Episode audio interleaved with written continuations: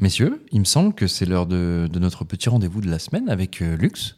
Oui, Lux, c'est Oui, comme ouais. chaque semaine, bah, évidemment, tu nous, as, tu nous as sélectionné trois articles de presse que tu vas nous présenter. Et on commence par une belle histoire. C'est celle du youtubeur Jigme qui a été retrouvé par le Figaro. Tout à fait, Olivier. Dans le Figaro ce week-end, un super article sur la reconversion de Jigme. C'était un symbole des années euh, 2010 sur YouTube. Il commence en 2012, il est étudiant, il se lance sur YouTube en faisant ce qui marchait très bien à l'époque, des vidéos humoristiques.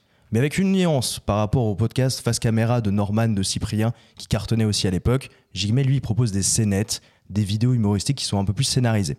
Il fait intervenir souvent des jeunes euh, autres humoristes, des jeunes créateurs de contenu, euh, acteurs de la sphère internet. Il cartonne, il enchaîne les succès, les vidéos à 10 millions de vues, jusqu'au jour où l'algorithme devient de plus en plus exigeant, l'obligeant à tourner davantage de contenu pour maintenir l'intérêt de la plateforme. Face à la pression, il arrête YouTube en 2019. Ensuite, il change de vie, il passe une formation en agroforesterie, puis un CAP cuisine. Il achète plusieurs hectares en Dordogne et il cultive des fruits et des légumes avec sa compagne. Une vie qu'il préfère un équilibre qu'il dit au Figaro avoir retrouvé. Un retour qui a été apprécié, on l'a vu, il est revenu sur les réseaux sociaux.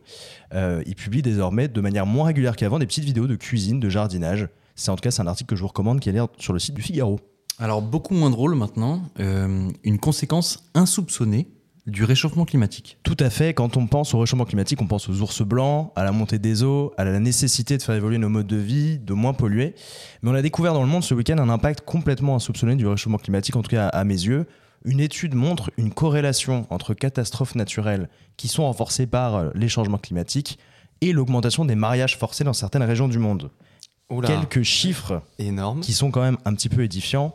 Au Bangladesh, les années où une vague de chaleur a duré de plus de 30 jours, le nombre de mariages de filles de 11 à 14 ans a augmenté de 50%. Oh. Dans certaines parties d'Éthiopie, le mariage forcé a augmenté en moyenne de 119% en 2022, pendant la sécheresse la plus grave que le pays ait connue depuis 40 ans.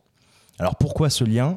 Qui dit sécheresse, épisode climatique difficile, eh bien dit nécessité pour les populations de trouver d'autres revenus, et notamment ça passe souvent par la réception d'une dot qui est versée par la famille de l'époux à la famille de l'épouse. Ouais. C'est un article qui est édifiant, euh, qui est très intéressant et qui est très triste sur notre époque et qui est retrouvé sur le site du Monde. On l'avait pas vu venir celle-là. Ouais.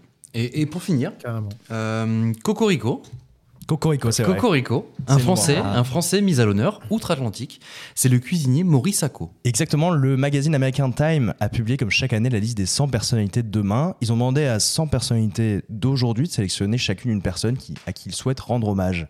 L'acteur français Omar Sy a sélectionné le cuisinier Maurice Sacco. Il a donc été mis à l'honneur dans le magazine avec une une personnalisée. Le magazine américain est revenu sur le parcours du jeune cuisinier, de Top Chef jusqu'au lancement récent de plusieurs de ses restaurants à Paris. Il fait d'ailleurs une annonce dans cette euh, interview qu'il a donnée au Time. Il ouvre le Lafayette, un restaurant qui sera situé à deux pas de l'Elysée, dans l'ancienne résidence du général Lafayette. Au menu, cuisine traditionnelle française. Jigme, euh, incroyable. Franchement, C'est vraiment une belle histoire. C'est vraiment un mec qui rappelle les, bah, l'époque d'il y a 10 ans. C'est un, peu les émotions. Tu vois, on était encore un peu enfant.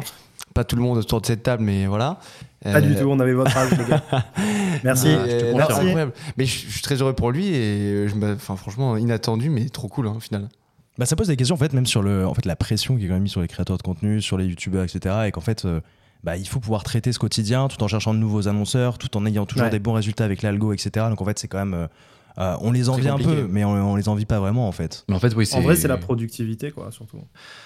c'est une forme de pression à gérer et que bah, lui a choisi, de, a choisi tout simplement de, de sortir de tout ça. Et, Il a choisi et de la Mais en vrai, les gars, si- c'est même pas une question de fame. hein. Je pense que si vraiment ce qui t'anime, c'est la création et, et- et ce que tu produis et la qualité de ce que tu produis, l'époque actuelle est très compliquée pour un créatif parce que justement du fait de ces algorithmes et dans un monde de création, que tu fasses de la musique, des films ou, euh, ou des séries ou euh, des, des vidéos YouTube, si ton, ta cadence de production ne suit pas, ton public te tourne le dos parce que ils estiment que t'es un mec euh, qu'on voit plus, tu vois. Et euh, c'est pour ça qu'aujourd'hui, tu te retrouves avec euh, un album par, par an par un artiste, alors qu'avant c'était tous les 4 ans. Des séries qui s'enchaînent à un rythme incroyable et, et au détriment du cinéma d'ailleurs, tu vois. C'est-à-dire que bah, maintenant, produire un film, bah, en fait, ça fait plus peur hein, en comparatif avec euh, ce que ça demande de produire une série. Et euh, comme on consomme énormément la culture, euh, et les jeunes la consomment de façon, compulsive, ben, si t'es youtubeur au vu, surtout en fait, selon es- où t'en es dans ta carrière, c'est-à-dire si t'es pas, t'as pas passé le step où t'as 15 mecs, 15 prestats qui t'accompagnent pour que tu produire la vidéo, faire la visuelle, faire la miniature, faire le son, etc., tu, peux te, tu peux vite te fatiguer. hein. C'est-à-dire, lancer une chaîne YouTube aujourd'hui, déjà, tu vas mettre 3 ans à, faire une communauté respectable. Pendant les 3 ans, si tu fais pas une, une vidéo ou deux vidéos par semaine, l'algo, il va te mettre de côté.